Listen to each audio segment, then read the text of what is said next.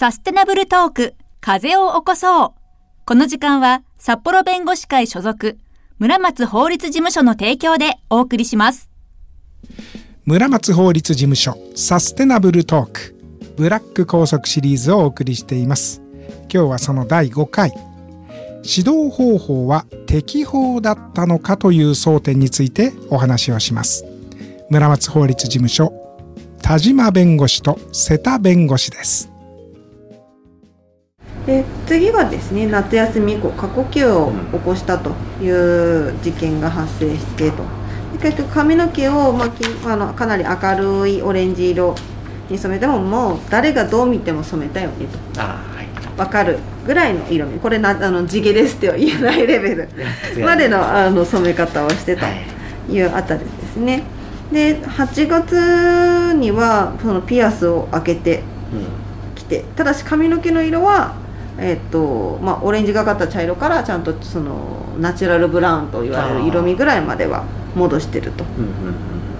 で、えーと、それで、まあ、それでもさらに黒にしなさいという指導を受けてもやっぱり染めないということを9月まで続けていると。うん、で、えーとまあ、8月269月2日とまあ指導を受けていずれも染めなくって9月6日にその別室指導しましょうかと。もうあの他の子たちと同じクラスで授業を受けさせないぞというお話を、そう示唆されてと、でも翌日は学校に来ず、で9月の8日もやっぱり染めないと。でそれに対してまた頭髪指導を従わないんだったら別室指導になるし、文化祭等の課外活動にも参加他の生徒と一緒には参加できなくなりますよと。いうふうに言われて不登校になるという結果を将来してしまいます。でこのその7月以降の頭髪指導に関してえっ、ー、とまあその裁判所の判断としては、まあ、原告が夏休み期間中に明るいオレンジがかった茶色に先発をして投稿したことっていうのは校則に違反することは明らかと。それだけではなくってこの、えーと、1学期の終業式の段階では、えーと、学校の先生からも頭髪指導にに、えーと、従って2学期からをちゃんと黒くしてきなさいねと言われていたにもかかわらず逆に明るくしたと。うん。いう ところで、えーと、学校の先生たちからしてみれば、まあ、それを見て、まあ、すぐ8月2日までに染めなさいという期間を定めて黒く染めるように髪の毛の色を染めるようにと指導したこと。それ自体はま合理性があるんじゃないかという判断ですね。で過呼吸で搬送されたこと自体に関しては、えーと、頭髪指導が原因かどうかがわからない、うん、はっきりとしていない。それから学校の先生方は心療内科とかスクールカウンセラーにを受診するのはどうかというふうに進めてるんですけれどもそれを受信してなかった、生徒さんがね。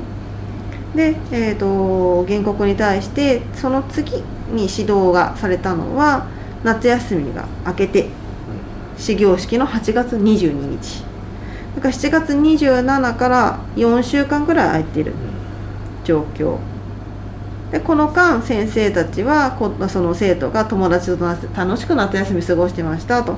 いう情報を聞いてたと。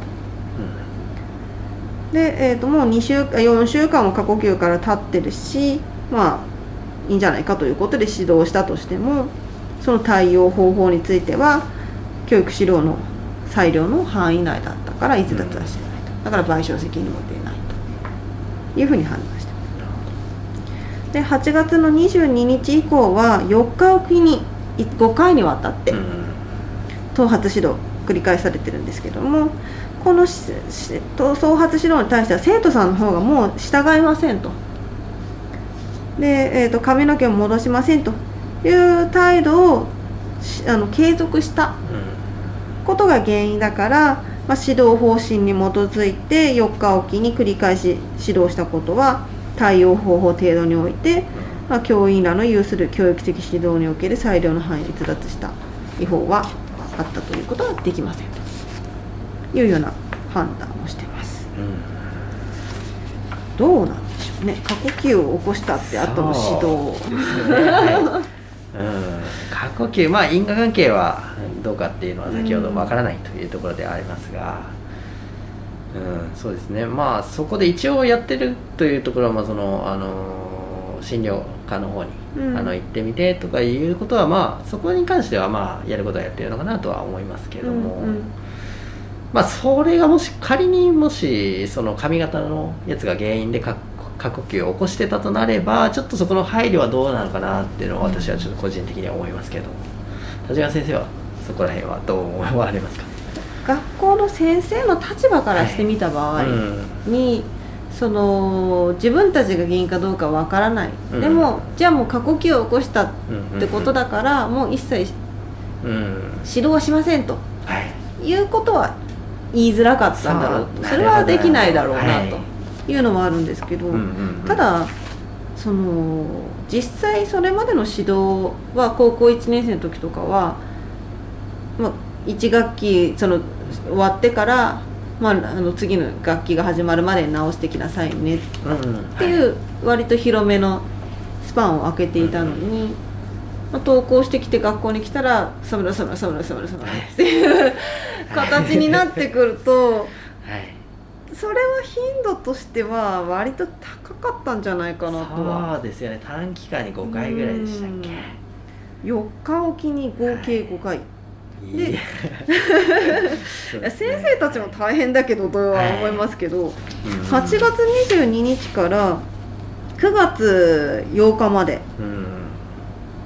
この本当に短期間の間に5回も言われてっていうのはちょっとそれは、うん。まあ確かに指導でね4日おきにって言ってたかもし書いてあるかもしれないけれども、でしかも生徒も「やだ染めない」って 言ってたのかもしれないけれども本当にそれでいいんでしょうかというのは、ねなんとなくだってはい。そこまで子供その子供が言って反抗的な態度に出てるのってなんでなんだろうとかっていう方うん。はもうなんというか気にしてあげられなくなっちゃったのかなっていう。う、んなかなかその文面からだとそこら辺はわからないですけどそうですね、はい、いやそうですよね、ちょっと頻度多いっていうのは確かに言えるようなところではありそうまですすね。ね気になるなというのは頻度の高さと。うん。それがやっぱりその大人同士とはい。ああいう関係性だったらまあうん。4日おきに「いやちょっと瀬田先生また茶髪じゃないですか」と。すいません。ちょっと黒く染めてくださいよ みたいなことを4日おきに言われてても、はい。まあなんとなくこうまあそうですね。対抗がでるきるというか、んうんうんいう話だと思うんですけど まあ言わないですけど先生ね、はい。染めてもいないでそれを子供相手にこの頻度っていうのが正しいのかなと。はい。指導としてっていうところですよね。うん。そうですね。だから4日おきに、うんまあ、4日おきに染めろと言われただけじゃないかというのか4日おきにその大人が子供に対してっていう関係性をうん。どう見るのかっていうのは、まあ、簡単には評価しづらいなというふうな印象を受けましたね。はい。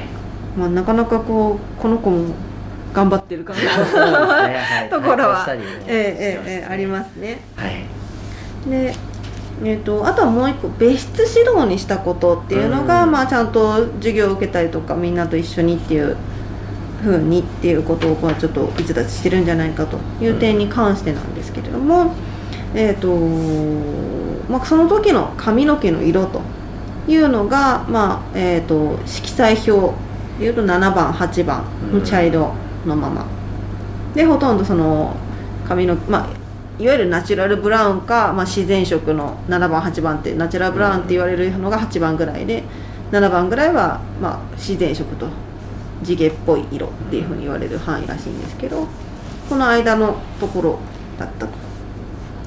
で、えー、とこの間、まあ、お母さんの方も、えー、と教育長大阪府の教育長に、まあ、クレームを入れたりとかえー、と学校の先生のその教頭髪指導に不満がありますよと。いった形で、まあ、今日あまり協力的ではなかったと。うん。いうこと。で生徒本人も黒いやん染めてるやんと。述べるなどして頭髪指導に従う姿勢を見せなかったと。いうことが認められていると。でその前提で主任の方が、まあ、教員の主任の方が6日にくあと9月の6日に別室指導になりますよと言って自発的な改善を促して帰宅させたと。でそれでも8日には黒くせずに登校していると。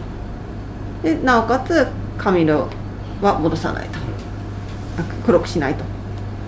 いうふうに言ってると。こういう状況こういう頭髪指導の経過に照らすとまあこれ以上従前同様にまあ口頭で頭髪指導を繰り返したとしても本人が自発的な改善をするという見込みがあるは極めて低いと。でそれから現その高校生の生徒さんのお母さんによる家庭内での指導とか改善に期待することも困難だうん。で、えー、と生徒の方も別室指導を避けるための最高の機会というのを与えられながらも頭髪指導には従わないという意思を表明したのだからえー別室指導というより強制力の強い指導方法を選択したことには合理的な理由があったと。でえっ、と別室指導は別にその授業外の活動休み時間とかねそういうの時の他の生徒と一緒にいると。いうことを禁止する内容だけれどもあごめんなさいね、えっと、教室でせ一緒に生徒と勉強しない。それからべそれから授業外の活動休み時間とかも他の生徒と一緒に参加するっていうのが禁止と。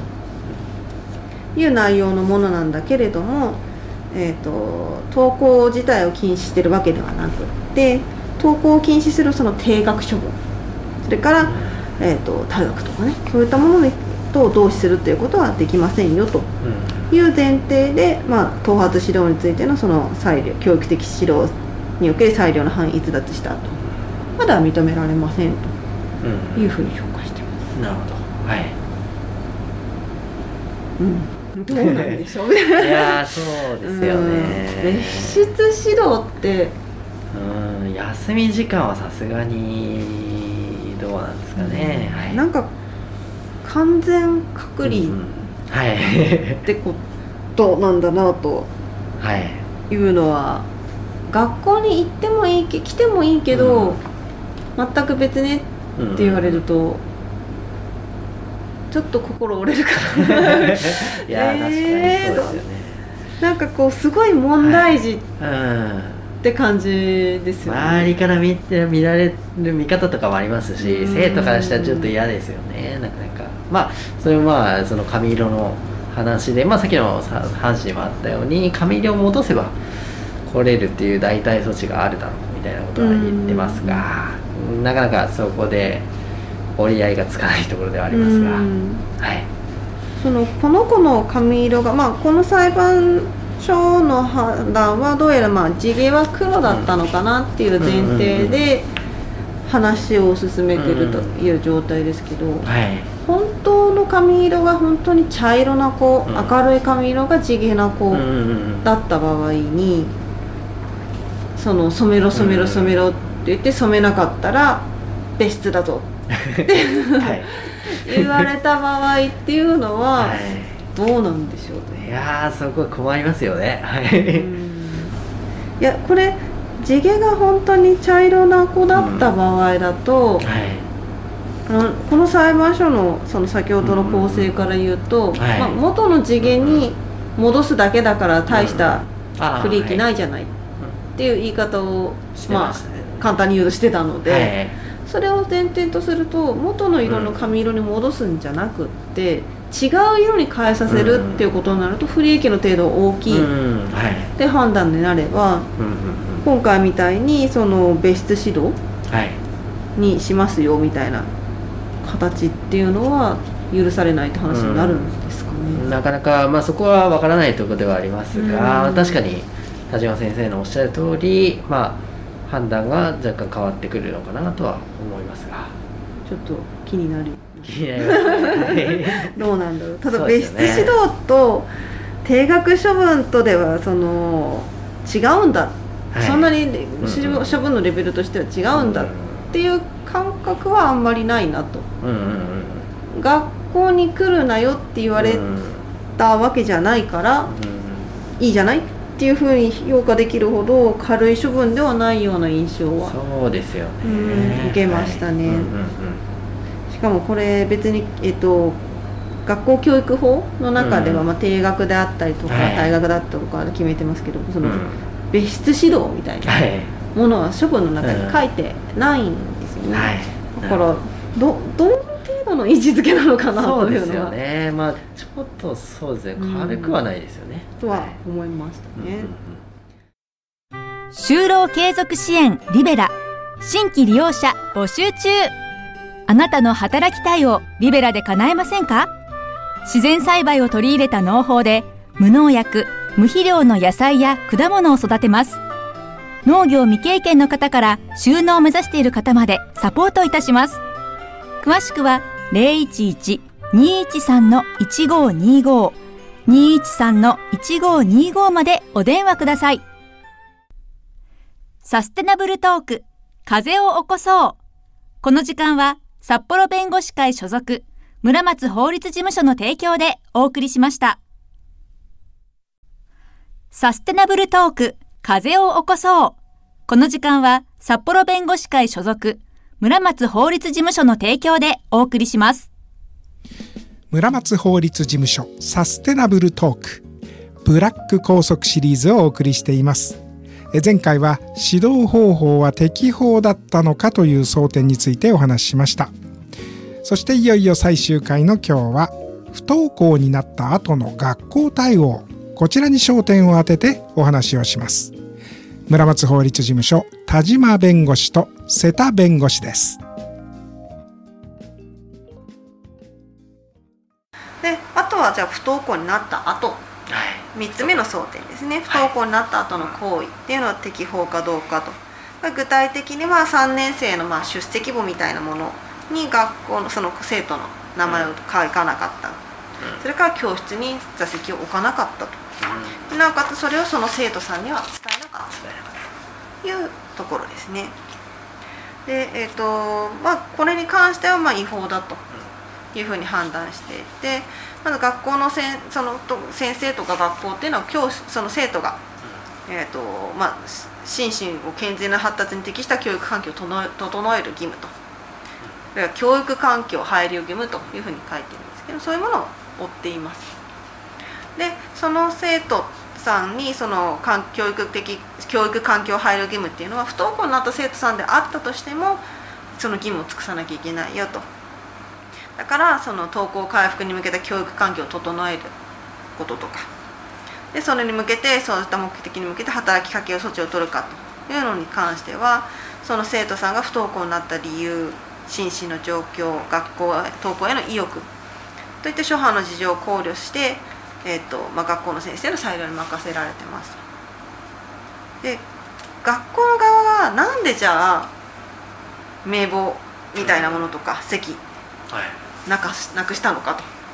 いうのについてはその生徒が勝手に欠席を続けているにもかかわらず3年生に進級したことが他の生徒にも明らかになり他の生徒がその生徒さんの席にいたずらをしあるいは SNS 等にかその学生さんの生徒さんの心情を傷つけるような無責任な噂が拡散される可能性があったことから本件措置はかかる事態により原告のあ、まあ、その生徒さんの登校回復が困難になることを避ける目的で行った合理的な措置だと。と言って、はい。まあ、もちろんこれに対しては違うよねというふうに裁判所もさすがに、えー、とそれはないでしょうというふうに、えー、と判断している、まあ、そういうふうに判断した理由としては、まあ、そもそもそういった措置が生徒のためだというんだったら生徒にちゃんと説明しなきゃいけないでしょうと、でもしてないよねというところ。で、えー、ともうあの弁護士も入っていろいろ協議が始まっている状況。で、えー、とだったらそれこそなおさら一層ちゃんと説明すべきなのにもかかわらず全然説明してないと。でそれから、えー、と学校の先生たちがこういうことしてたんだっていうことを生徒さんの側が、まあえー、と登校しようと、まあ、頑張って学校に行けるようになろうって思って面談に行く来たらそういった事実を初めて知ったっていう経過なんですけど、それに対してもこお母さんと代理人の方から協議があごめんなさい抗議があった後もずーっとそのままを維持。あ5ヶ月間にわたって維持して大阪府教育長からの指導を受けてようやく措置をやめたと。いう状態。だからそもそもその生徒さんの意思に明確に反するぞということを認識しながらもあえてその措置を継続したという経過からすると、まあ、その不登校になった生徒さんの心情を配慮して行った措置だとは言い難いしあその生徒さんの学校にそのもうもう一回行く登校回復に向けた教育環境を整える目的だというふうに評価もできないですよね。それそうだよねって気がしま いやそれはそうですよね。ちょっとさすがにここまで来るとすいややりすぎですかやりすぎですよね。でもうその客観的に見ると3年生がそのクラスにいない。はい。むしろ学校もいな辞めているかあのはい。在籍しないかのような外観をうん生じさせちゃううんうん。で不登校の生徒がそんなことを学校がしたって知ったら通常学校から自分が学校に在籍していることを否定されてと。登校を拒否されてると。いうふうに考えて心理的打撃を受ける。で学校に不信感を抱くでしょうと。で一層が登校が困難になるというのは容易に想像しうるところですよと。そうですよね。いやそうですよね。っていうのがですね。はい。いやどうしてこんなことをしたんだろうといやはここはそうですよね。向こうも弁護士がついてるっていうもうついてた段階ですし。なんでこんなうんことをしたんだろうというふうにしかもうちょっと理解しがたいとこなんですけどもうもうそれは全然もう登校回復に向けた環境整備じゃなかったというふうに裁判所の方も認定してこの部分について慰謝料を認めてると。うん。なるほど。はい。ただ慰謝料認められたのも30万円ぐらいだうん。はい。というような形ですね。なるどうなんだろうと思ってほどそうですよね。さすがにやりすぎとは思いますが。いやどうします？学校のはい。机と椅子がなく名簿にも名前がない、それをそれを学校にやられたと。いやーまあ確かに訴えたくなりますね。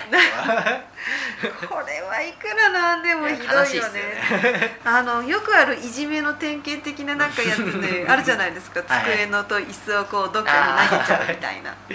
そうですね。それを学校にやられたみたいな感じですよね、まあそう思いかねないようなことですね。ここの部分については原告の代理人の方も,、うんもう学校によるいじめでしょうというような主張をしていらっしゃるところで、はい。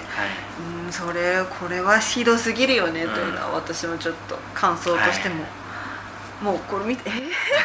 そうそうですよね。なんでこんな判断になったのかちょっとーすごいちょっと知りたいところではありますけどね。まあな何か他に事情があったのかもしれあったなんいですけど。ですかね。どうして、はい。どうしてこのうん。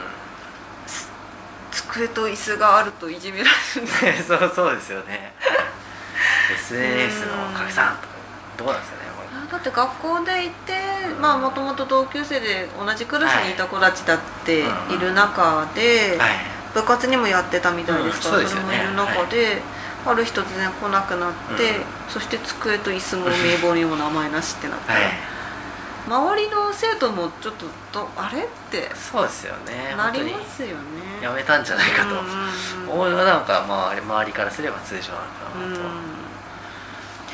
ん。いやなんか髪の毛頭髪指導に従わなかったらここまでされるんだなみたいな怖いですねちょっとそういうなんかこうねはい威圧的な感覚を受けちゃうなというのは感じましたね。はい、ちょっとこの最最後の部分では賠償責任を学校の方で認めてという結論にはなったんですけれどもやっぱりその校則そのものに関しては学校の方に広広い裁量があると。だから割と何でも自由に決めてもいいんだよねとうん。言われていてなかなかその裁判所でじゃ決着をつけようと思っても思ったようにその学校の先生校長先生のその裁量を縛るというような結論になるっていうのは難しいんじゃないかなというふうには思います。